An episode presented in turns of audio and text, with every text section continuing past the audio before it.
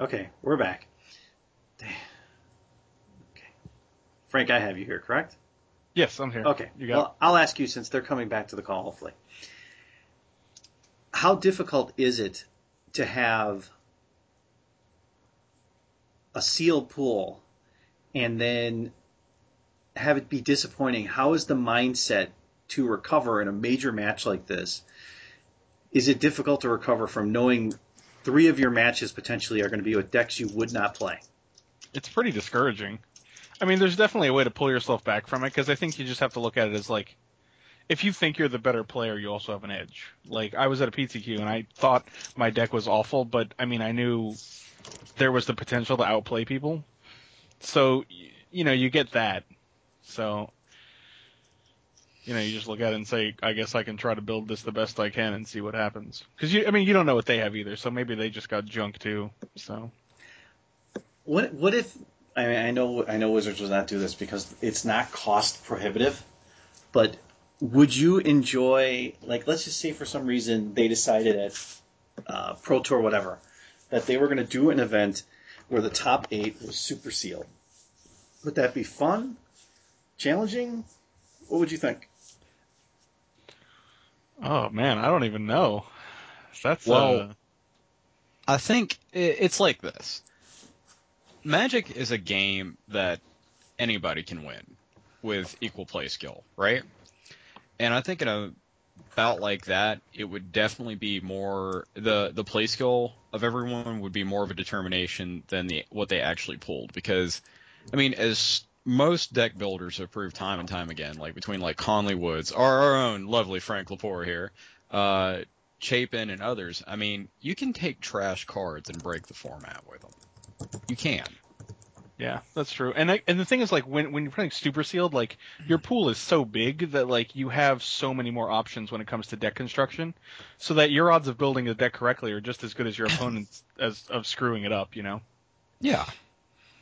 In that case where you have the potential of having three decks, because you figure out of a super sealed, you should be able to make at least two really two good decks and maybe a third. Yeah. How do you determine what the order of the decks would be?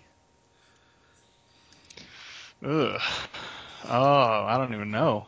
Like, I, I'm glad it wasn't me and someone else in that position for uh for player of the year. That's for sure. Because that I don't envy that position of having to make make decks out of that many that big of a pool, basically.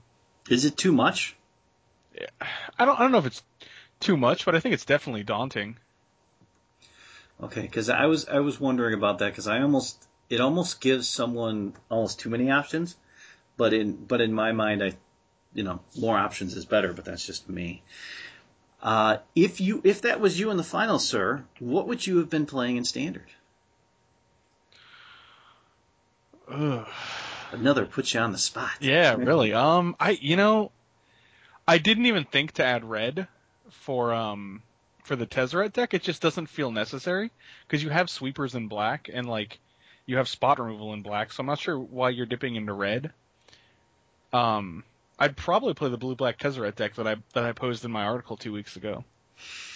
Okay. I Yeah, I mean, mean, with Pil- with Pilgrim's Eyes and and things like that. yeah, because it, it. I mean, the the shell of it, the main cards in the shell, the main seven or eight, as you would say, are basically the same. It's a matter of what you fill in difference with red and stuff like that. But the the new the new artifact gives you the ability to have any color you need. So Yeah, and that card's Well, yeah, that card's very good too. Well, really, the I think the primary reason Chapin included red in the deck was just he was expecting a massive amount of little dude aggro dot deck, and you know that's why there's stuff like Slagstorm and Pyroclasm in here because that just absolutely rolls over stuff like Kuldotha Red. And then I mean, of course, there was the the uh, the Boros decks that were there where you, know your biggest guy might be X two. So I, I think that would be the only real reason. Um, with more of a, I mean, I was actually I saw your deck, Frank, and I agree with it. It's very strong, but I think the reason that Chapin even thought about that was because he might have been expecting a much more aggro meta. But that's in that notion though, it's more of a meta call in my opinion. Yeah, that makes sense. Chris, what do you think? Jack's probably right. Um, I think Chapin was really expecting a lot of Kuldotha red. Um, there were rumors of some people. I know Jack kept, I think it was Jack that kept saying, you know, he thought an elf, elf deck was going to show up, and there were rumors of that. And he was really well set up to beat those decks with the Pyroclasms and the Slagstorms. But I think that he didn't think so much that he was going to see control once he got further into the game. Which, I mean, I think he has a better matchup against it just from the deck alone but I think he didn't plan that far ahead. Yeah, and I guess I was just wondering why he went like because Slagstorm is double red, which seems really hard to get. I mean, I know you have prismatic or prophetic prism and sphere, but like I wouldn't want to like in in one of the third game or the last game, I guess the last constructed standard game they played, like it Matignon didn't even have two red on board. It was just he just had one uh black cleave cliff, I think, and that was it. So I mean, like I don't want to be put in a position where I need that red and I can't get it but it just doesn't seem like it's necessary when you have like ratchet bomb and all the all the spot removal like disfigure and stuff that black has. Plus, Black Sun Zenith for three does the same as a pyroclasm or a slagstorm, and that against Kuldotha red. Yeah, I'm I'm really beginning to think that Black Sun Zenith is going to find some really nice homes in the blue black control uh, situation just because, yeah. like you said, it, it it's removal and it doesn't go away. Once you use your pyroclasm, it's not coming back you have the very you have a good opportunity to play that, potentially even get it back your next turn. To have it, if like they do, like when I was watching the finals, that uh, Retzel was kind of almost slow rolling some of his cards to make sure that he wasn't going to get board swept, that he would hold yeah. on to some Squadron Hawks and stuff like that. That in that situation where you sweep his board and he comes back out with Squadron Hawks again, that you have the ability to literally pull that answer again and sweep his board again it's a potential it's a potential win-win situation with that card, and I, I I'm beginning to not see where the drawback of this card is, but that's just me. Now, uh, this weekend, uh, Chris, you said you wanted to talk about some of the decks that were uh, in Paris. What else? Uh, yeah. about? Um, I really thought that the deck that uh, Lukas Blohon and Martin Juza were running was really interesting. The uh, blue black uh, Kuldotha Forgemaster Tezzeret deck, where they essentially went and got a bullet to kill the deck they were playing. I mean, against Valakut they had Mindslaver. Uh, against aggro they had, or I guess that was it was meant against aggro. They had uh, the Myr Battlesphere, and then they had you know Blightsteel Colossus just to kill people. It's a interesting, but again, that's really top heavy. You know what I'm saying? That that's the only thing is that a lot of the decks are, like that are really top heavy, and I mean when you play against Ritzel's Boros deck, I mean literally turn three you could be dead. Yeah. I mean, there the game that that he beat Ben Stark in. I mean, literally, it was like, you know, Steppe Lynx, fetch land, and he was like hitting him for like six, seven, eight, and there was nothing he could do. It, it was and I, of course, call it Evil Boros because I'm not a fan of Boros. It's just a personal thing. Uh, what did you guys think about the new version of Caw-Go using the swords and using Stoneforge Mystic? Frank, I, I think that deck seems sick. Uh, the only thing I didn't like was that you have only you have four stone forges and only two swords. Some of them you've only had one sword, like some of them just had the Sword of Feast and Famine main. So like you're second, third, and fourth Stoneforge Mystics are just one twos that do nothing. I mean, I guess it's important to get the sword, but like, I don't know, maybe I I would have liked to see another piece of equipment in there, maybe. What would be the piece of equipment that you would want to put in there? Is it is it the other sword? Is it is there a another um, a piece of equipment you think that would work better? Yeah, I don't know. I mean, like, I'm not gonna question Ben Stark and Brian no. Kibler and, and all of them, of course, but like, I don't know. I'd probably personally put the the Sword of Body and Mind in there as well. Okay, and now with the fact that the next one will probably be, I think it's red white, correct? Yeah, that seems that seems like it's going to be sick. So, is it possible that the next version of Caw-Go could be running all three swords in it, along with four Stoneforge Mystics? I don't know if you'd run body and mind in that situation because then, like, you have you don't want the overlap of protection, but you do have then you have black green and then red white. So in the protection from blue, I'm not sure if it's as relevant. Okay. But um, I mean, having having protection from red and white is pretty ridiculous. All right, um, Jack, what do you think? Well, it certainly made the price of Stoneforge Mystic go up by 100%. Oh, that was that was that was the top card on Medina's list this week. Is to find your Stoneforge Mystics and grab a hold of them now. Uh, yeah, and I I gotta say it's uh going. Well, of course, I'll talk about this more when we move actually move on to Medina's list. But um, you know, you have a card that was what five bucks maybe at one point, and now it's jumped up to twenty dollars because both aggro and control are utilizing it. Oh gosh. I don't even know what to Yeah. say to it. I mean, the the four stone forges, um, we're definitely getting into a format where it's you can't just say, oh, look after Vengevine, or oh, look after this, or oh, look after that. Um, we have a lot of little guys that are causing quite a lot of problems now as well, because when they come to play, they tutor for something, like much like Stoneforge Mystic, or they just are extremely problematic. And um, I think this le- this actually goes on to my general theory of while we are developing a more sophisticated game, uh, we're also developing a game of increasing creativity and power creep. I think. Chris, what do you think? Are we talking about Jack's idea now, or Well, the, well, the the Stoneforge Mystics and so on and so forth, and the and the swords. yeah? I mean, they do have the Sylvok Life Staff in the main deck, or a lot of them did, I think. I mean, which is a target. It's not particularly relevant if you're not playing aggro. I mean, I guess you can kind of force field with your Squadron Hawks against some big guys, but um, the only real problem with putting more equipment in is what do you take out? I mean, because the deck's pretty tight. That's been a good question that that have been difficult to answer. I, I you notice that there were uh, very few of the spreading seas in the decks. It looks like that's what's been cut from the deck, and spreading seas at one time was like completely shut down some decks. Oh yeah, Valakut. Uh, you think of all the manlands that were shut down by it.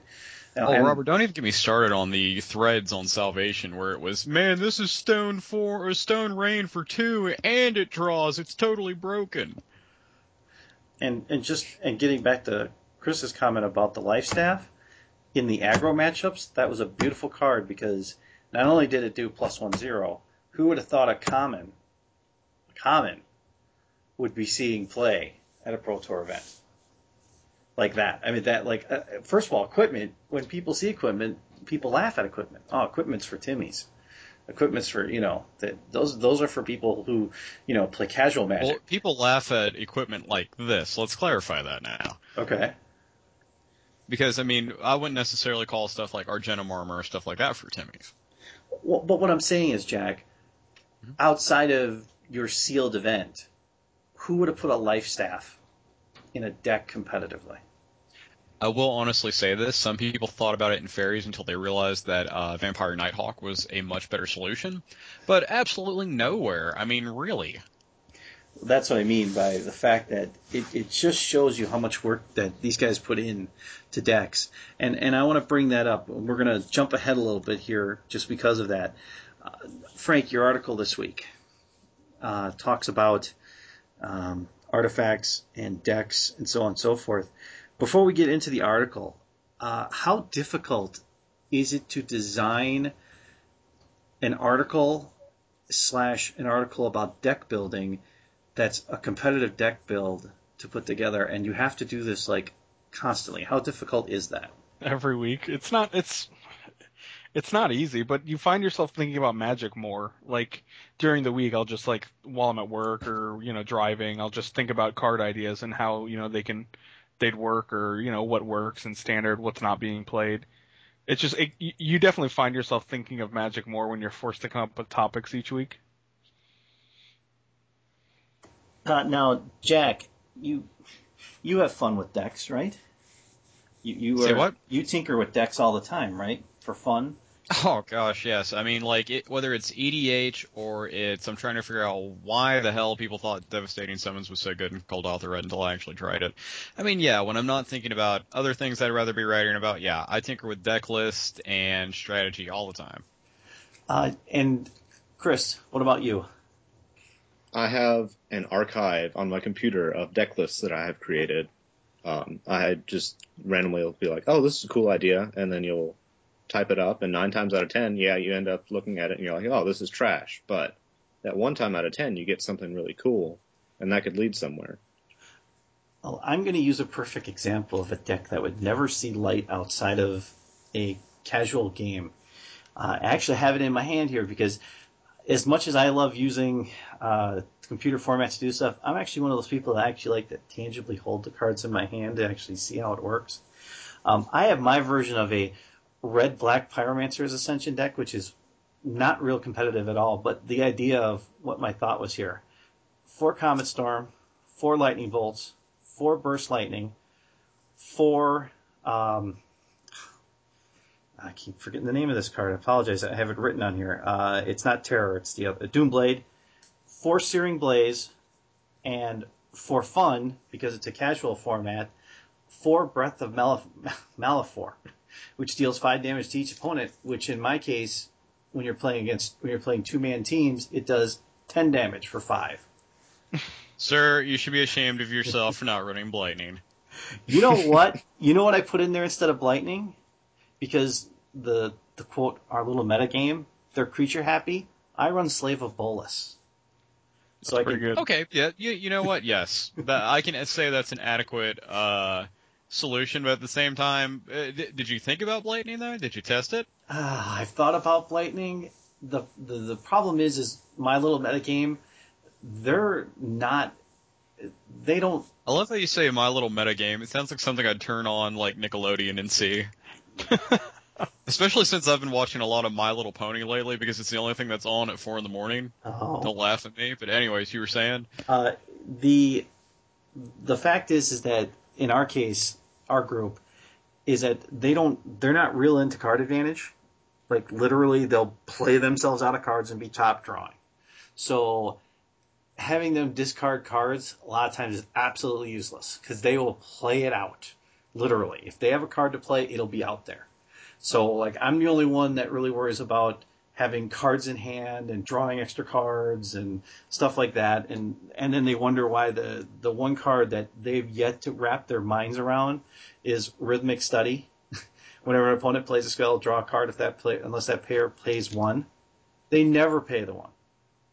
And I'm constantly every turn I'm getting two extra cards and they're wondering why are you worried about all these cards and then i keep trying to explain to them that the more cards you have the more opportunities you have to play something but it doesn't wrap around more cards in your hand more prize winnings more money more ladies. Better not say that because my wife doesn't really appreciate that more ladies thing. And, and the whole prize money thing? Yeah okay. No no no well, one of these days, Robert, you, you just you got to stay with this red black Pyromancer's Ascension deck in one day. I'm telling you, when you least expect it, like we, I might even be in the same city, and there'll be a two-headed giant event for like ten thousand dollars. Oh wow! I'll have your back, man. I'll Thank have your you. back. I appreciate it. And then when Frank plays control on me and counters every spell I have, he'll laugh at me. Hey, I'll I'll, buy, I'll be the first one to buy the round later that night. Then I believed in you, Rob, but sometimes it's just how the cards fall. And then when Frank plays his Tezzeret deck that he's going to talk about in a minute, and when I'm spiraling off these little spells that do three points at a time, and I'm not drawing enough cards to make it matter, and he's popping out Tezzeret and all these little five fives at me that I can't kill, uh, Frank will now explain why that's going to work. Let's talk about your article. Um, which one? The last week or this week? This week's. Um, this week, which uh, there was two de- there were two decks. One was the Time Sieve deck, and one was the Master Transmuter deck. Yeah, I'd, I'd like to talk about the Time Sieve deck personally because that's that's another one of my favorite cards, and I want to Yeah, see like- how you make it work. I actually haven't heard anyone talking about Time Sieve this this season, and the reason obviously is because you know it wasn't very good. But I think with um, Mirrodin Besieged out, it gets a little better. Uh, there's just not that many decks playing like Thoughtseize. Like I think Fairies is like the only deck with Thoughtseizes in it that's really seeing a lot of play. Um, I- think Ichor Wellspring also puts the deck over the top a little bit because it's. I was I was goldfishing it and playing against other players and like a lot of times if you get you can get like two Ichor Wellsprings, you'll draw two, you can time sieve, sack five, and then you'll draw two more. Then take your next turn, you know, draw however many you draw on that turn if you have Howling Mines out, and you just draw like a million cards. something again. People that uh, people don't know enough about is card advantage. I gotta tell you, I, I wish I wish I could pound into people's head more. I you you hear the call that now that, and we'll bring that up in we talk about uh, Flores' top ten cards. That actually there was an argument. I think it was on Twitter or something like that. That preordain isn't as good of a card as it seems. Last time I checked, preordain's a pretty doggone good card. you know, uh, but um, It's not. It didn't see play in Paris at all, Robert. I don't No. know. I don't know what you're no. talking about. no. Uh, now you also, Frank, going back to your article again, uh, Master Transmuter. Um, well, there was a Jacob Van Lunen article. It was a building on a budget article in Daily MTG, Mhm. and he had a basic list for Master Transmuter. But I think a lot of the choices were were budget based. You know, like you're not going to put the more expensive cards in because that's not who your audience is. So like I just started testing it because I think there's a lot a lot of potential there. I mean, it has a lot of the same synergies as like Fairies does, where each of your cards makes the other stronger. Um, and I think it like there's so many must counter spells. Like you kind of have to counter Grand Architect, you kind of have to counter Transmuter, but then you kind of have to counter like Sphinx Summoners and Tezzerets. You know, like there's like a million cards that you don't want to see, and almost all the cards are two for ones. And so I noticed he had four Lodestone Golems in the sideboard. And uh, there were two matches he played. There were, he played a Valakut match and he played a Fairies match. And both of those he brought in all four Lodestone Golems, you know, post board. And I was like, this guy seems like he's really good right now. Like if you can get a turn three Lodestone Golem, like that's that's really hard for decks to deal with. Five mana cryptic commands, three mana spell stutter sprites. Yeah, the price of the price of poker gone up a little bit after that uh, with that kind of card. I've always. Is it because it doesn't have enough toughness that it didn't see play, or I think so. I think like they, you know, like it's a format with lightning bolts and searing blazes, and and I, th- I think it's because standard is just too dangerous for creatures. Like you just don't want to play fragile creatures in standard. okay? Um, that was interesting, Jack. You changed your picture. I, I know. How dare I take down my masculine visage? But Frank, I would like to say one thing about your list you have posted on your article.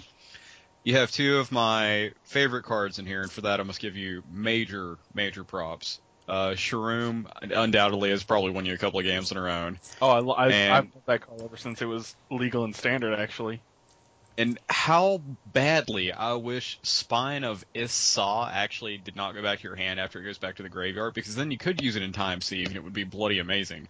But Oh, yeah, with the nature yeah, of this, yeah, Time go ahead. back. Oh no, no, go ahead. Oh yeah. Open the vault it back or what have you. Oh yeah, and then it would just be amazing. But it probably makes the perfect sideboard card for dealing with everything from planeswalkers to pesky lands like Valakut, right? Yeah, and that's why I stuck it in the sideboard. He originally had it in the main, but there was just too many times where like, and especially because of because of extended itself, it, one killing one permanent isn't really going to change things. Like you can kill one permanent in fairies and they still have six tokens, or you kill one permanent in uh, prismatic omen, and I mean, I guess it has to be the prismatic omen at that point. But then they still have Valakuts, they still have cryptic commands, war gates. You know, like it's it's usually just too slow. I notice you have Leyline of Sanct- Sanctity in there. Yeah, that was actually. I mean, he had four in the board, and it just seems perfect right now because like it it counters Valakut. They have to have the cryptic command for it. It counters Thoughtseize. It counters Mistbind Clique. It counters Vendilion Clique. Like it, it's really good against mono red because they can't Searing Blaze you, Lightning Bolt you, Burst Lightning you. Like it's just it's, it's a really good catch-all spell, and you can like you can cast it or you can just put it into play for free. I also like you have Graveyard Hate too with Nil Spellbomb. Yeah, and that's really good because there's some like it's for also mono red has like Hell's Thunders and Hellspark Elementals, and if if Time Sieve did become a threat, you can just get rid of their graveyard. And also, And let's had- not forget stuff like Vengevine either. Yeah, I mean he doesn't see that much play, but like who knows, you know, like just you don't want to get blown out by some Vengevines. And there's two Trinket Mages in the board too, just so you can board them in and have like a little package. Now, did you have you used the uh, the adjusticator? No, actually, he was just a last minute inclusion. I just figured, like, and, and this is what I said in my article. There's not a lot of removal right now that kills artifact creatures in extended. Like, a lot of people are going to be swapping out their their Doom Blades for go for the throats, and that leaves what that can deal with a four four. I mean, a kicked burst lightning and a grasp of darkness, basically. So like I'm just thinking that guy seems good. Like he can get rid of Bitter Blossom, he can get rid of Prismatic Omen, Sun Titan, Baneslayer. You know, I just I just stuck him in there as one of because I was I had an extra slot in the sideboard. So Okay, and then uh, the other card that I really like in it that w- works great with Master Transmuter is Sphinx of the Steel Wind. that card is ridiculous. Um, initially there was um something else in the main deck. I'm not sure what it was, but uh, I was I was playing against fairies all night. Me, I was just testing the deck against fairies, like back to back to back to back. And every time I searched for something, I wished I had Sphinx of the Steel Wind in the deck because as soon as it got into play, I won on the spot. Like they just they literally have no answer for it. They can bounce it with Cryptic Command, but usually you're just cheating into play anyway, so you just cheat it back into play. And the thing with Master Transmuter is that if you return a creature to your hand, you can just replay that same creature. It doesn't have to be a different one. So if they target it with Cryptic Command, you're just like, return it, put it back into play. Did you give any thought to uh, perhaps Inkwell Leviathan? I know at one point this was actually used in transmuter decks.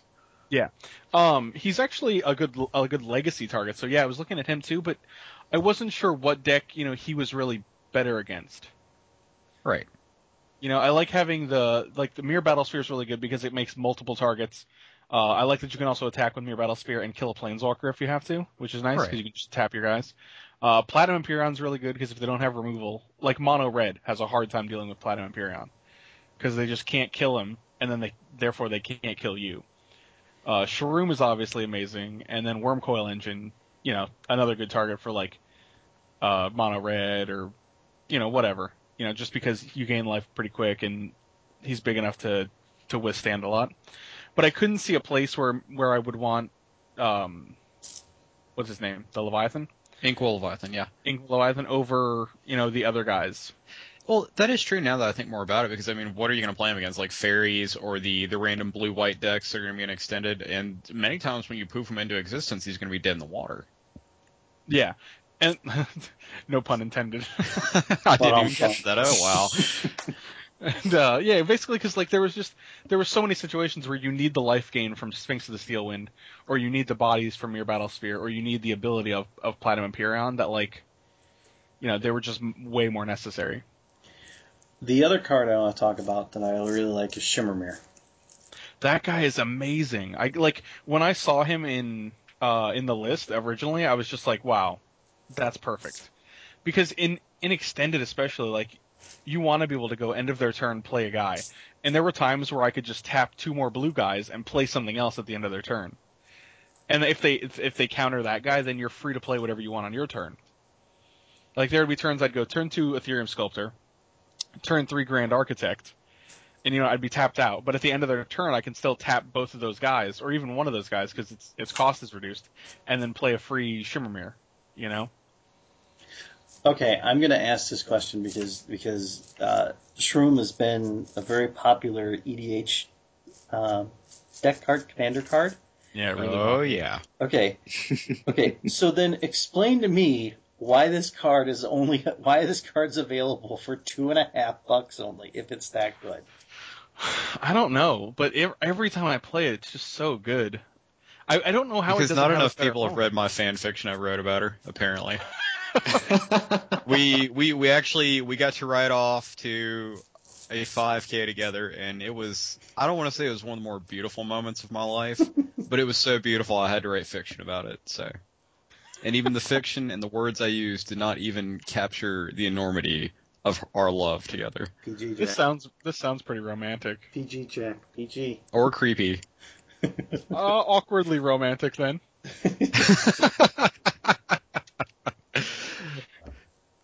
Well, have you have you checked on the price of a foil one, Robert?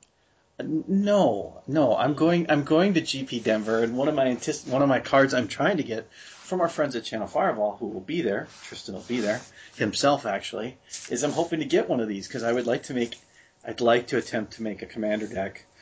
Ooh, then uh, if you do somehow manage to get a hold of one, I've actually got like three or four. If you want me to just you know mail you one, Robert, okay, nudge nudge. Uh, Um, definitely hit me up because I played Sharuum as my commander for about two and a half years. So Okay, because I just he just looks really sick, and I, I was just it's one of the decks when people play Sharuum, they go, oh, you know, you get the comment of, oh god, Sharuum. Well, That the problem is you're in three of the best control colors as well as three of the best combo colors. okay, Yeah. But like with this deck, like you have four Sphinx summoners, which is so insane because like if they kill any of your big guys, yeah, you can just tutor up a Sharuum, play it, and then get the big guy back. And it's like it comes into play. It's not even going to your hand. So like if it's a six or seven drop, you're just like free six or seven drop, go. and and Sphinx Summoner, another card, it's like a dollar. Uh, It, it again, I sometimes I wonder sometimes about how the prices of cards go, which I'll talk Yeah. about more. Well- I feel like the the deck is basically the best dollar rares you're not playing. You know, and then you know, the best dollar version I'm playing. Like the other one that I really like that I've seen a lot in decks like this is the Elixir of Immortality. Gain five life, which is always critical, but you're able to take your graveyard, put it back in your library. He actually he had one of the, he had one of those in the main deck, but I just I kept I and he had two trinket mages main too. But every time I got them, I was just like, I don't want to get anything with this guy. Like I just didn't want the elixir because it was going to be too slow or too irrelevant at the time. Hmm. And I would have just rather have it be like bigger creatures. Like I would rather have a mirror because you're you're able to accelerate so quickly. Like with that example I gave earlier with the turn two sculptor, turn three grand architect. On turn four, you have four lands, two creatures that'll each tap for two, so that's eight mana, plus the discount from Etherium Sculptor, which is nine mana on turn four. Well, you know, it, it- it's not like, I mean, Myr Battlesphere is a two dollar card. you know what I'm saying? that's that's what I'm saying. I mean, I mean, Frank, I think your deck, if you took Tezzeret out of the deck, I think your deck might be a hundred dollars. But think that's, pushing awesome though. That's Well- awesome though, isn't it? I mean, like it's a competitive deck that works and functions perfectly that you can build for under uh, less than a hundred bucks. All right, well let's let's let's say you had to remove Tezzeret from the deck, and I know it really hurts because the theme of the deck just lives and dies for Tezzeret. What would you play in there for someone who's trying to make this on a budget? Instead of Tezzeret? Yeah, would you Uh, go two more Myr Battlespheres? Would No, that- I don't think you need multiples of any of the actual like the big casting cost guys. I think you'd rather have versatility in different ones. Um, jeez. You know, I'd probably. Oh, we're still. You still? Yeah, good? we're here. We're here. Okay, just checking. Oh, that was just a, a thing, I guess. Yeah. Um, I you'd probably, I'd probably put the spine back in and maybe one ste- the the steel hellkite in. Okay. So, uh, all right, Chris, what do you think about the deck? I've kind of been staring at it for like 10 minutes while you guys have been talking silently. And the more I look at the deck, the more I like it. Like at first I was like, ah, Shimmer Myr, that card's not very good. But then I look at the deck and I'm like, wow, Shimmer Myr's really good. I like it. Keep looking at it then. You're gonna boost Frank's ego by the end of the night. You know he'll have No, I, idea and like the thing was like we tested for like four hours, and like I, the deck was so fun to play. I just kept wanting to shuffle it and kept wanting to play it. And it's funny because when you play a Shimmer Myr, you can actually literally just play your land and then pass the turn, and then that's it. And then they're like, "Oh, you didn't do anything." And then they when they pass back, you're like, "End of your turn, Sphinx Summoner." And then what do they do? Do they counter that? Sure. And then you're free to do whatever you want on your turn. You know, it just gives you a lot of advantage against the counter matchups. You know, there was a card that I went through my collection and I found, and I forget the name of it right now, and it's you may cast uh, artifact spells. It was an actual, like, just uh, an artifact that you may cast artifact spells, though they had flash at any time. And I, and I, when I saw this one, I thought, it's got legs. You know what I'm saying? it's like, we were arguing about the. Wait a minute. What about putting? Uh, if you don't do that, what about putting uh, the Phyrexia Ravager in there instead of the two Tezzerets uh, for a bargain card? Wait, which one? What the is that? Revoker is it the Revoker, the one that's Oh, the, one the and- two one. Yeah. Um, yeah, that could be good. Um, what's what specifically would you want to shut down though? Is, is my question. Well, if you're playing against an opponent, like a, a sideboard card for like if you know what your opponent's playing after game one, you bring it in, you're gunning for a certain card they're going to play against you. Yeah, okay, I can see that. Because I mean, I actually tried to play that guy in standard, but then I was like, "There's nothing I want to target with this guy."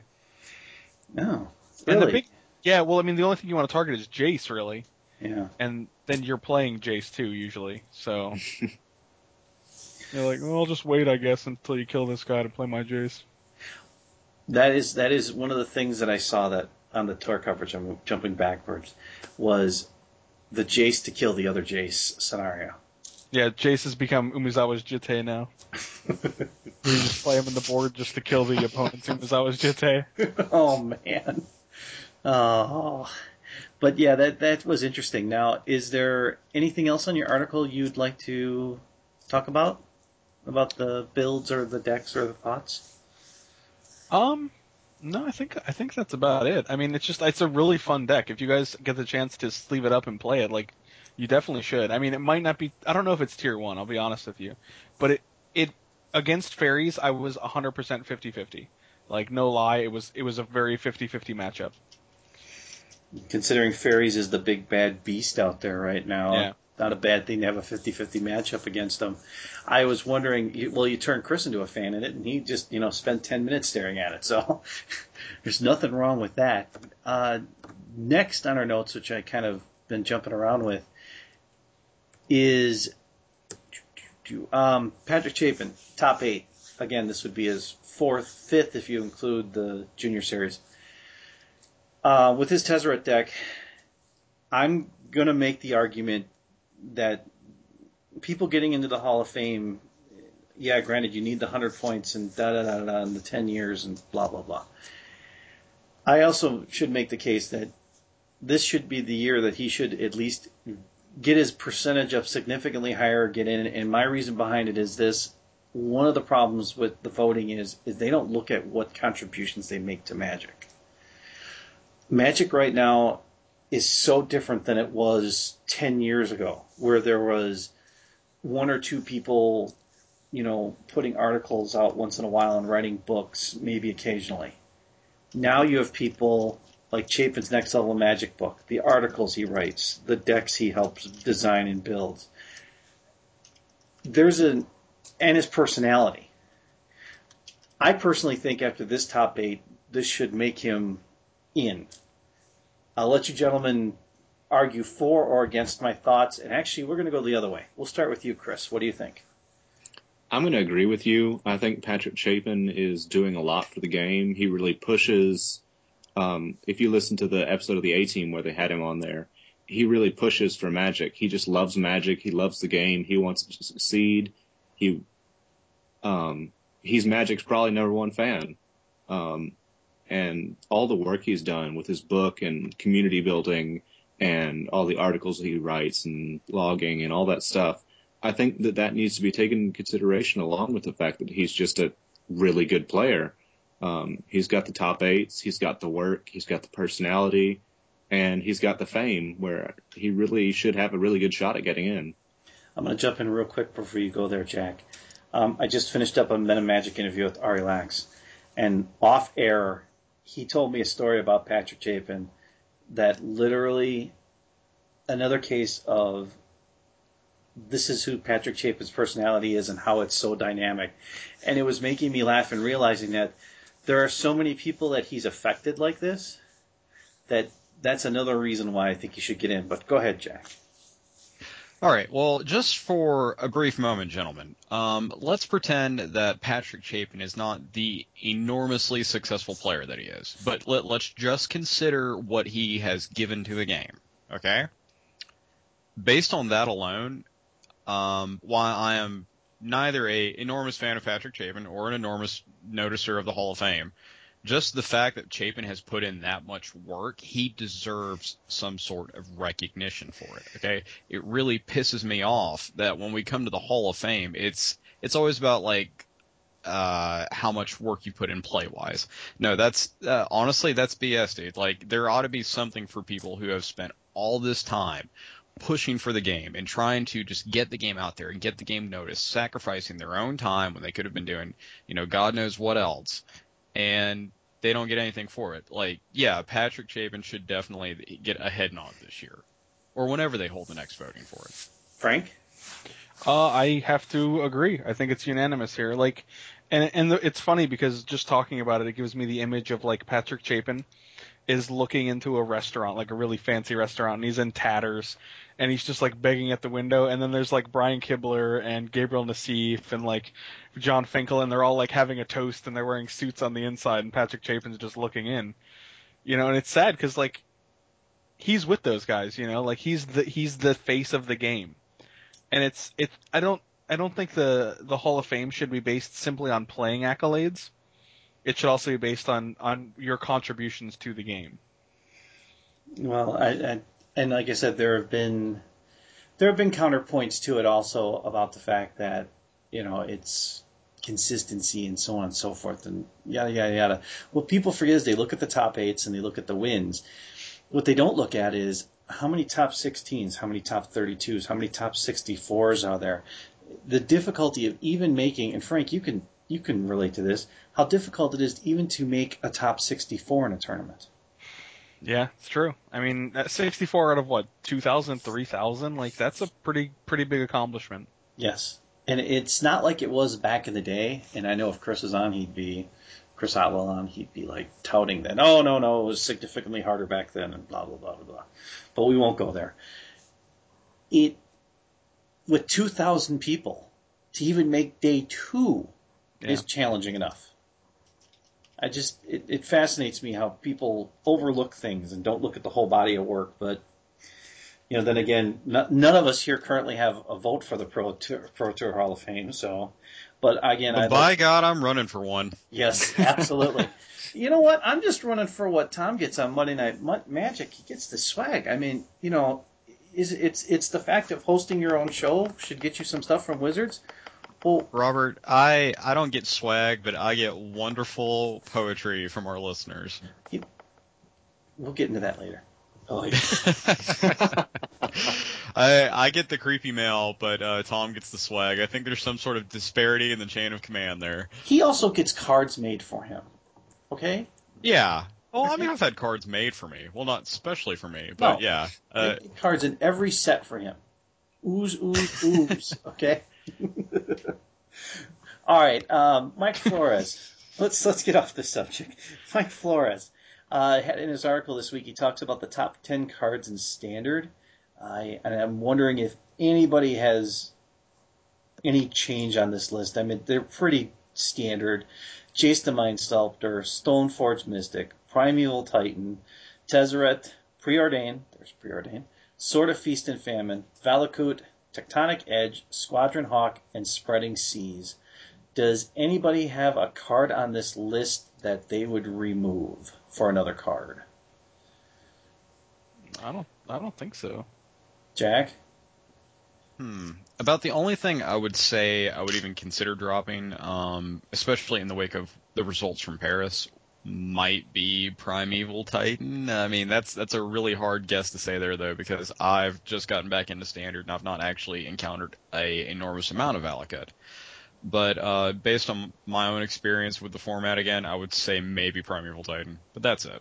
Chris? And of course, if you get rid of oh, Primeval Titan, you can get rid of Valakut too. Sure. Chris? No, I don't think there's anything I'd take off the list, but I think it's really interesting how a lot of the cards on the list feed off of each other like Primeval yeah. Titan and Valakut, and uh, Tectonic Edge and Spreading Seas and Valakut. Yeah. Um, they're all like designed to combat with each other or go with each other, and you know, Stoneforge Stone Mystic and, and Sword of Peace yeah. and Famine. Yeah, and there's the fact that the top ten cards affect each other so much is really interesting. I mean, it's probably what makes Standard a healthy format. Isn't that great design when the top ten cards can interact well with each other? I mean, isn't that isn't that what Magic's supposed to be about? Where they where great cards can interact with one another. And I mean, you look at Preordain, that's a common. Uh, you, you, know, you, you have Tectonic Edge. That's that's a, that's that's an uncommon, right? That was an uncommon, mm-hmm. I believe. Uh, yep. Squadron Hawks is a common. Spreading Seas is a common. Uh, Stoneforge Mystic is a rare. You know, it's not like this is a list of all mythics. You know, it's not like ten mythics and you know three planeswalkers or four planeswalkers, and you know the rest of them are all these ninety hundred dollar cards. I mean, you have two expensive cards, and the rest are reasonable. And who would have ever thought that Squadron Hawks would have? I think there was what twenty eight Squadron Hawks in the top eight deck list. Yeah, it was it was something Mhm. ridiculous. Oh, I first looked at that card and I said, "Who in the hell would play this card?" Yeah, you look at it and you're like, well, that's cute. Yeah. It's, still gets a bunch of one ones out. Okay, fine. Pyroclasm. Well, I think Brian Kibler was also probably the first person that looked at it and was kind of like, hey, if I pay two, I'm actually drawing three cards out of my deck. Ah, may, well, maybe that would be good for control. I don't know. It's, uh, I think deck wants to from draw just looking at this list, yeah, I mean, yeah, yeah. I, I think just from looking at this list though, um, there's certainly, if anything, this shows how, um, like I was saying earlier, how much more creative people have gotten because who would have ever thought about running Stoneforge Mystic in blue-white control? Let's be perfectly frank. yes, let's be me. Yeah, let's be frank. No, no, I'm- oh, come on. I, I, I solemnly swear to not make another pun so long as this broadcast is going on. they're all they're literally all inten- unintentional. it's when They, they have been intentional because I'm way too tired and not clever enough to plan any of these out ahead of time. Oh, If I had planned them out, eh, just now as I finished saying time, I'd be like, but let's sieve into the next discussion. Oh, oh. it's cheesy and terrible, and I feel bad. But anyway, so uh, now that we've talked about that, what about Gavin Verhey's article? Did anybody get a chance to peruse it this evening? Uh, the one from this week, The Yep. one full of the ideas. one about about being famous and you know how do you how do you promote yourself in the Magic community. yes, that Yeah. one. Yeah, I read that earlier this week. Actually, it's pretty good. I mean, Gavin's really Gavin's good at like uh, taking on obscure topics and making them interesting, like topics that everyone's really curious about, but no one really knows how to ask about. I think. Well, well, think about it this way, Jack. You've experienced this. This is you. Actually, um, This is you. He wrote this article about you. How to become famous in magic. He did. yeah, but You he know? left out the part about chronic alcoholism and like. uh, anyways, but no, what I was gonna say is, uh, speaking of somebody that has actually done other stuff too, rather, and I'm sure Frank, you've had experience with this yourself with your writing, is um, you if you really want to get the readership, you have to advertise yourself and get Yeah, out you there really and get do. your name. Yeah, like it's and it's much easier than it used to be thanks to social networking and especially Twitter, which I absolutely loathe with a passion. Okay, I hate Twitter so freaking bad, but everybody in the Magic community uses it, so I have to. Social networking has made getting yourself out there so much easier. Um, I used to help write a webcomic about two or three years ago, and it's it, it literally like the webcomic was so unsuccessful, I cannot even tell you what it was about or what the name of it was. But uh, me and the guy that were doing like it, we had. Oh yeah, it, it was.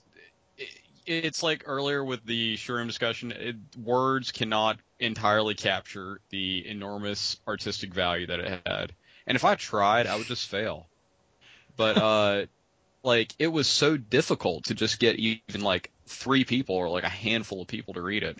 And then we were like, well, hey, let's use social networking. And then I realized that I didn't care anymore, so I gave up on it.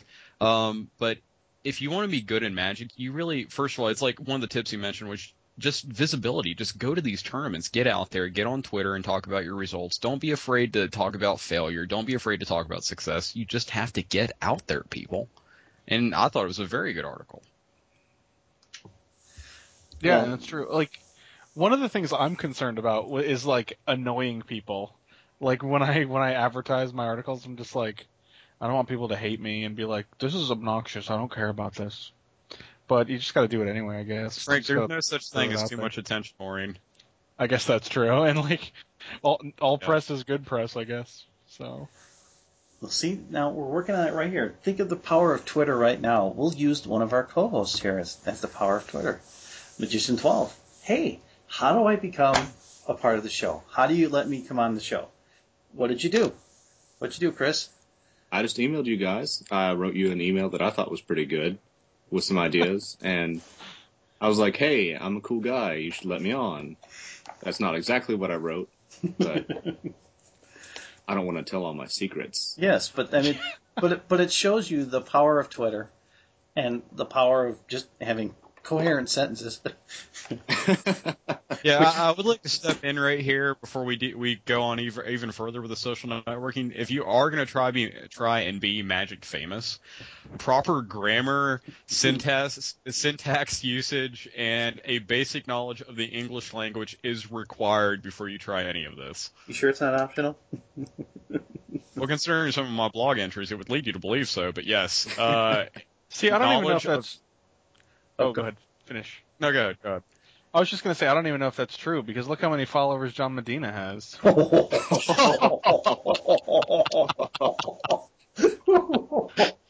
Oh, hashtag BAMF that, John. wow.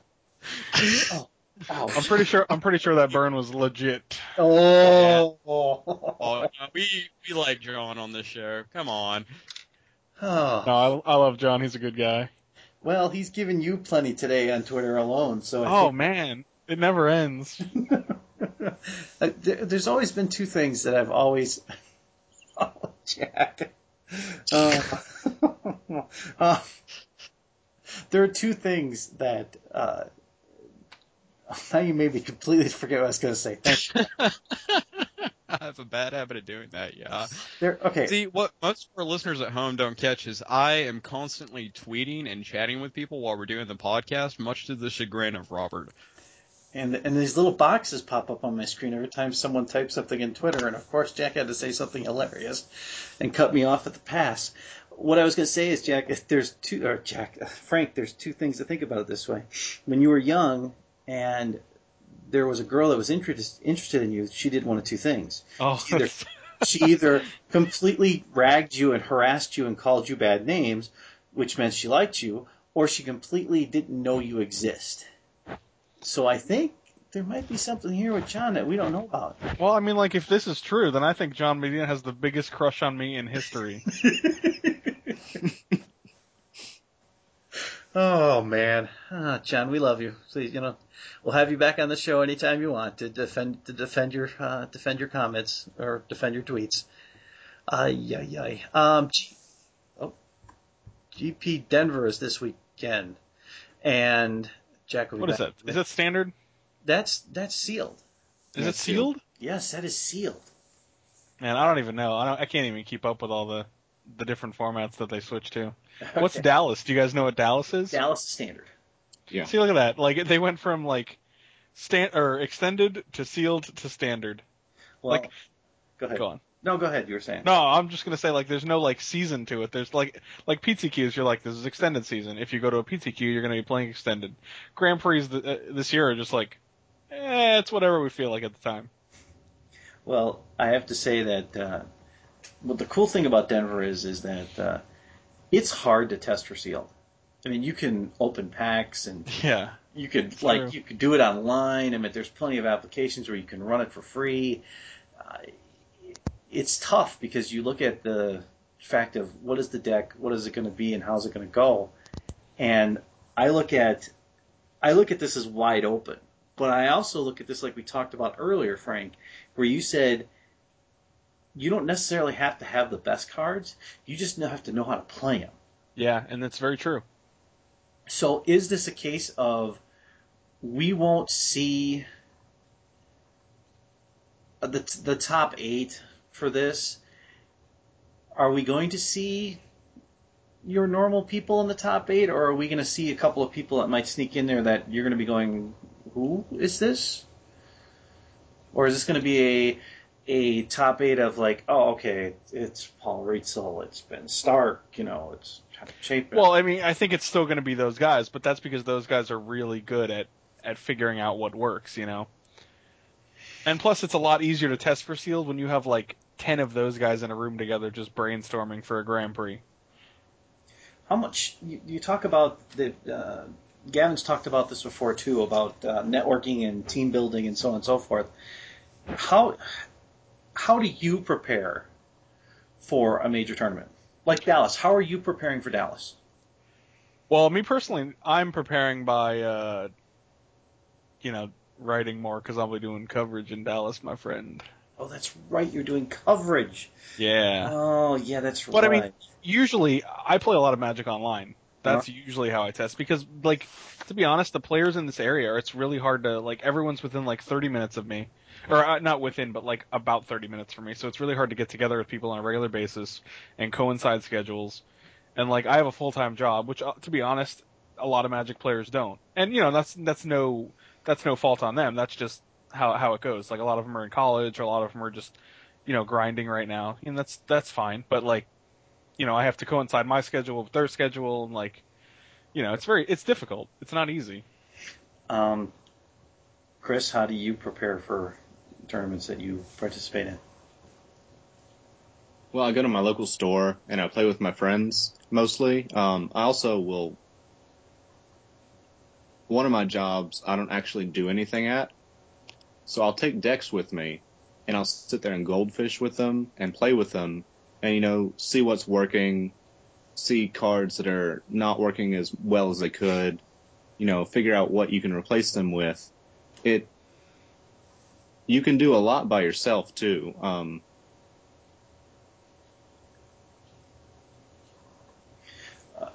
Okay, I understand that. It, it's what kind of job do you have where you, you don't do anything? I oh, want that um, job. I want that job. I think so does Frank. So I'll take it. yeah. Seems fine. Uh, I, I push buttons for about three hours. Oh, okay, great. That sounds like fun. And we have Jack back. Jack, did you lose your internet? Well, Uh, yeah, I, I really need to check out the people at AT and T. Like, I, I totally take back what I tweeted about earlier.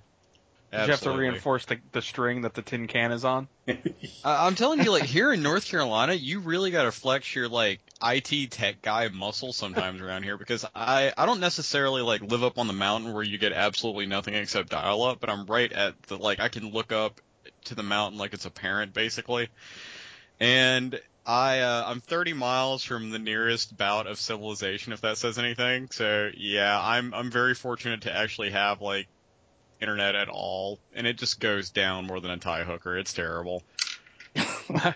It- it's Nice. it's really terrible. All right. Well, uh, so has anyone been to Denver before? Out of this group, Frank, have you been to Denver? No, that sounds pretty cold. Pretty cold. well, um, like Frank, who's doing coverage down at GP Dallas, I will be doing coverage this weekend at GP Denver, and it is it's going to be fun because there's going to be nothing better than having 15 hours plus of me on on your computer this weekend to watch. So, you know, get ready because I, and, I and Rob, I'm definitely preparing. I'm gonna have my cup of Folgers, a couple of candles burning, and some sweet music, so I can It's get some gratuitous Rob time. I will That's tell really you all I've ever wanted in life. I will. T- I Yeah. will tell you this. Even though I've been told to avoid this at all costs by some very, very important people in Magic that actually know what they're doing, I am going to have my computer there with me because, well, first of all, I have to be able to make sure that my wife isn't being destroyed by my kids, uh, and the second reason is, is I'm going to actually have Twitter up while this is going on. So, so I will probably be able to take some questions while on the show in between rounds. Even though I'm saying this right now and I'm hearing voices in my head from certain professional announcers that are telling me don't do it, don't do it, uh, and you shouldn't do it, uh, that I will probably end up doing it anyways because I don't have a ton of stories to go by. and unless the pros are coming up, I'm going to have a really hard time killing dead time in between rounds. You know. So, oh, Well, like, what if I don't want to ask you questions, but I want to ask Rashad questions? Can I tweet you to tweet him to tweet back t- that we should ask him a question? Well, I'd be more than glad to ask Rashad questions while I'm there. That's not a problem. I'm sure there'll be plenty of time me asking I- Rashad questions anyways. Can Can I ask you to ask him to ask him to tweet about something right now? Then Not, not now. He's Well, not. th- th- this isn't fair. Well, it, to, uh, it's I want something very small. I'm sure you can do it for me. Okay. you want him to wear a Ask Justice Rashad hat. what hat size he wears. Yeah. No, no, no, no, no. Shh, shh, don't let the cat out of the bag. I just want to know what hat size he wears. Okay. All right, I will try to remember that and ask him. Get it tattooed. at least, at least you're not asking me his shoe size. But no, no, no, no, no. Because like I mean, if like there was Rashad Shoe bingo, maybe. So yeah, I'm I'm really the bingo thing. I thought that was a real in, ingenious idea. Honestly, I thought that was kind of cool because it shows who's there. The only good thing about it is, I guess I can say this is that the Taco Master won't have my Twitter account information, so he won't be able to send me messages during the show. Oh man, that guy is on every time, all the time.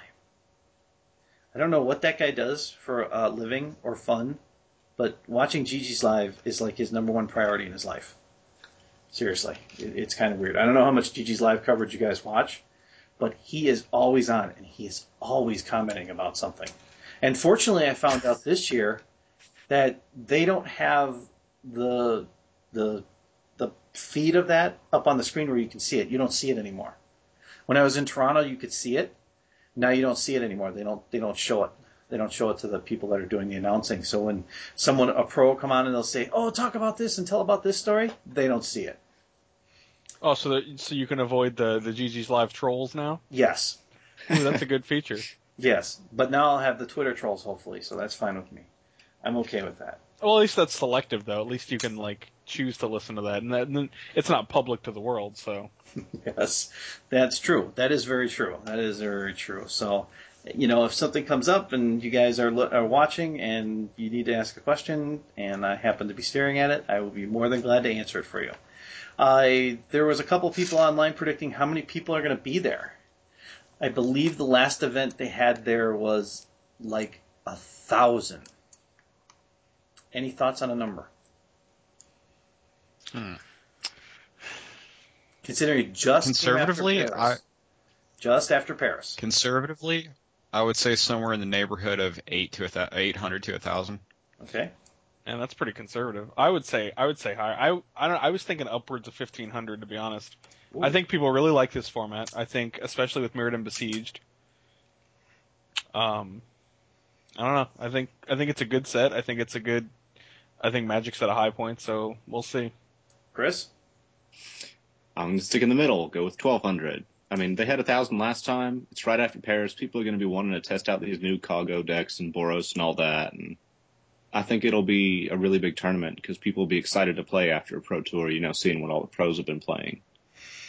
So now I'm going to go back to the Pro Tour event, and Ben Stark has won and top eight another, and he is basically one third, over one third of the way from potentially being Player of the Year. How difficult is the pressure now going to be on him, considering the fact now he has set quite a high standard for himself? Oh, he's he's definitely pot committed now for the rest of the year. He's like in it. Like there's no way he can back out and like and like lose that that much of an advantage because like he just, you know, if I if I was in the same position, I would just, I'd be so gung ho about it. He is. I. Uh, we're actually going to have him uh, for an interview coming up down the line in Minute Magic. He actually wanted to do it this week, and I'm like, no, no, no, no. You just came off of a win on Paris. Enjoy it. Rest up. Go to Denver. That's that was our exact conversation back and forth on uh, on, on um, Facebook, and it's like, no, no, no, no, no, no. Seriously, I'll talk to you in Denver. We'll set up a time down the line for this. I, I much rather have him bask in the glory of his win and get readjusted back to American time schedules and get out to Denver and do well there. He how how the schedule changes, like you said, he has to commit to everything now. You're talking trips to is it Chiba this year? Uh, Nagoya, I think. Nagoya this year. Those aren't cheap. Those are fifteen hundred dollar flights. Yeah, it's true. Uh, he'll he'll just win a PTQ. It'll be fine. Yeah. Well, he does have forty k to play with though. Oh, that's true. Yeah, I mean, like we're we're talking about for normal people when he's got a, a pretty big bankroll that he actually just won from playing Magic. So, and he has the the Atlanta winnings too. Oh yeah, that's So- right. Oh man. I mean, he's pretty comfortable, I think, monetarily. Oh man, I tell you, and and that's a, that's I was talking about that earlier, earlier with Ari is the prize money dis, disproportion between the Pro Tour and these GPs. I mean, it's like you win this tournament, it's thirty five hundred. Now, granted, that's not a not a small amount of money, but it's only thirty five hundred dollars for, well, we'll say what, twelve hundred was Chris your number? Twelve hundred, right? Twelve hundred people was your Yeah. guess. That's Yeah. what I'm going with. So twelve hundred times forty. So you figure they're going to bring in over forty thousand dollars in money between hall fees and people fees and blah blah blah blah blah all that. It doesn't seem like there's that much money going out the door. It's- and that's people have been complaining about it too because like it's paying out the same as when there were 500 person Grand Prix, like a 500 person Grand Prix and a 3,000 person Grand Prix. You know, where's all the extra money going? Like that's 2,500 players that have each paid forty dollars. Yeah, that's a lot of money. That's, You know, I mean, even Star City just this past year raised their prize payout, so now they're like 6.2 Ks or something instead of 5 Ks. You know, so it's just you know where's the where's the increase? Like when do they throw players a bone? You know. No, you know, you don't want to say that. I mean, you could say that prize structure could change due to the amount of entries in the tournament. You could put that little caveat at the bottom, which would probably help considering how many people they had over in Paris this last weekend. Um, that would probably help. Let's look at what else we're talking about here. Um, is there any suggestions, I guess, uh, for this weekend with me doing the coverage outside of lots of water and not to go out to dinner with Conley. Well, I think what you ought to do, since you are going to be on GGS Live, is wear the finest MTG Cast T-shirt you can find. You know what? I have gotten into a long, long conversation with my wife about this, and her whole thought about this is, and she's got very valid points. For some reason, being a teacher, she's actually the rational one out of the two of us. She said, "You're going there. You're representing GGs Live. You need to wear something neutral that doesn't promote anything." because you're there on their thing doing their coverage. And I hate to say it, but I believe she's probably correct on the thing. Yeah, it might be That true. is a very valid point. Yeah, I don't really, I mean, I may talk about, you know, different things and different sites and stuff like that, but I don't think it's a, you know, I mean, I can see like, you know, if Frank would come in and sit down in the booth with us and he's wearing a TCG player shirt, that's fine. He writes for them. He's coming in, he's sitting down, he's going to talk to us, you know, or if Gerry T comes in wearing a Star City Games shirt, he's coming in, sitting down, talking. Yeah, he should be promoting the material. I'm actually going to be there. Hold on, Yeah. I've got a shirt for you. Here we go. Uh, and I'm going to put it right up here in the chat windows. Yet more tomfoolery that our viewers can't actually see. Let me actually copy and paste it. There we go. And enjoy, Robert. This is again thrilling for the thing here.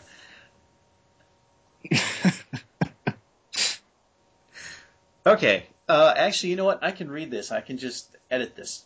Uh, this is a shirt that Jack put up there. That's it. That says, "I spent my reward on ale and well, women uh, of the night." Um, with a barbarian and a beer in his hand. Um, very good, Jack. Very, very good. It's a neutral color. It's black. It, It's fashionable. It goes with anything. you know what? It does Jack? go with anything. Yeah, they, it does. It does. It does. So, um, What about our suit? Have you given thought to a suit, perhaps? you know, I thought about doing the Conley thing and just having the jacket, but then he'd think I'm like psycho stalking him, and I don't really want to do that. Because I'm a big, I'm a big guy. I'm I'm a big, tall guy like Conley, but like described on Monday Night Magic, Conley's got this like chest that would like crush me. Oh yeah. You know, and I think I'm a big guy, and I am, and he makes me look small, and it's like, whoa, dude, Oof. You know. So You, he would only think you were psycho stalking him if you had a ball, uh, like bottle of salsa with you too. and and a, and some baby powder, but he said he signed for.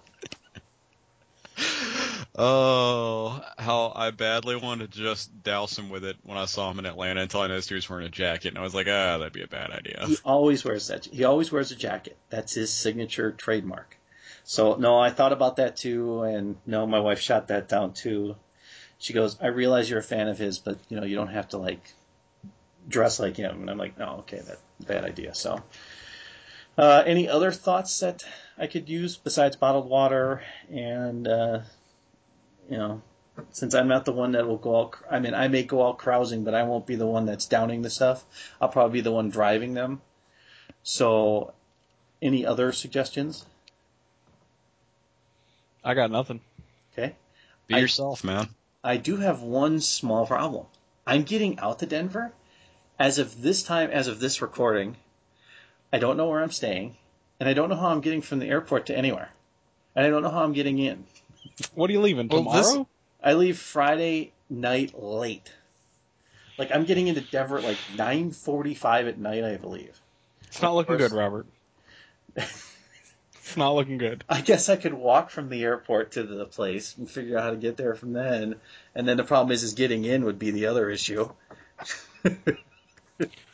Well, see, this is classic Magic player though, because most of the players I know do not plan anything until they are physically in the card, making their way to their destination. Yeah, that's true. At least the one thing I found funny with that is, is that, uh, um, like Conley, he's having like four people over, and it's like uh, Chris has got like uh, he's getting a hotel room or something like that, and it's like, well, I, I've slept on floors before. I've slept in. I, I remember in college having we were doing this we were doing this thing at, up on a campus up there. Like we were sleeping all over the place, and then the one guy that uh, ended up sleeping in the shower because he was too drunk to realize which way he was going, and he fell asleep in the shower. Which note to yourself, if you're young in college, do not get drunk in a shower with people that can be very uh, um, vengeful. Yeah. So And- other college kids, in other words. Yeah, other college kids, which can have a lot of fun by making you suffer for being in a shower. Uh, I won't say I was involved with it much, um, but I will say it was a lot of fun uh, to turn a shower on and then watch him freak out as cold water is going all over him. It was a lot of fun. Uh, actually, no, I arrive at 9:43 p.m. on Friday, so I don't know. We'll see. Yeah, Uh, I mean, just start start your networking. I, I already I- have. I already have. I've at least Chris said that he can come get me if nobody comes gets me. So I'm hoping for the best. Uh, anything else you guys want to talk about this week before we end the re- show? real quick before we go to that, um, I just look, just looking at the Denver information page, and it says there's a complimentary airport shuttle available between the hotel and the airport. oh, really? Oh, That's sweet. pretty good. So then I can just camp out there. Excellent. Excellent. So, so if you see someone sleeping outside of the hotel before the tournament starts, uh, and And he's wearing a fine jacket. and he's wearing a jacket and he looks like he's lost and he's got a suitcase with him. It's probably the person who's hosting the show. That would be me. So come on. Robert, should we like put your name and information on a card to give to a stranger if you like get lost? Maybe it could be one of those bums that's you know will work for magic cards. You know, will work for one Blightsteel Colossus. you know. Yeah. So on that note, is there ending ending comments? Anything, Chris? I got nothing. You got nothing. Jack, what do you got to say? I love Twitter and the internet and humanity, and I'm a very loving person altogether. And you have MTG Radio as one of your biggest fans, so I was impressed by that. Yeah, I was kind of honored by that. there you go. See, so not things aren't all that bad. Frank, Uh, not nothing, I guess. Ben Stark, congrats to you, sir. It couldn't have happened to a nicer guy, and you've definitely earned that win. he is. I forgot who said that. I think it might have been Chapin that said he is one of the most dangerous drafters in the world. As far as he is, if not the best, one of the best in the world at drafting. Yeah, Ben Ben is Ben has been has Ben's had this win coming for a long time. Like it's it's it's due diligence if you ask me. You know, like I said, it was, and nothing wrong with nothing wrong with Paul Rietzl. I think he's a great person. Nothing wrong with that. I Just can't stand Boros with a passion. So I was. I noticed in the show notes it says evil Boros. that's my own personal opinion going into the play there because, like I said, I just as much as that's kind of the reason why I have a problem with the the uh, legacy stuff when it's like turn two and I win. It's like what I didn't play. What did I do? You know, I mean, I, I like to actually see a match go more than you know three, four rounds. Just I don't know. You know, call me silly. I don't know. But on that note, uh, for those of you that we'll be watching. Hope you check out the coverage this week on uh, ggslive.com. And if you have me as a friend on Twitter, um, you can send messages. I can't guarantee I will be paying attention all the time to them, but if I do get them and they are something that I can legitimately ask somebody and not written in poor English, correct, Jack? Yes, yes. Poor English is bad, bad, bad, bad, bad. Poor English is bad. I will do my Or best. Text speak. I will do my best to ask the question, and if it's a question to somebody that's there, like say a pro, I will try to mention your Twitter name, only because I think it's fair that if it's a question I'm not asking, that the person who's good should get credit for it. And again, I thank all three of you. Frank, as always, it's fun. It's always great to get the advice of a pro. Jack, it's always get, great to have the advice of the most hated man in Magic.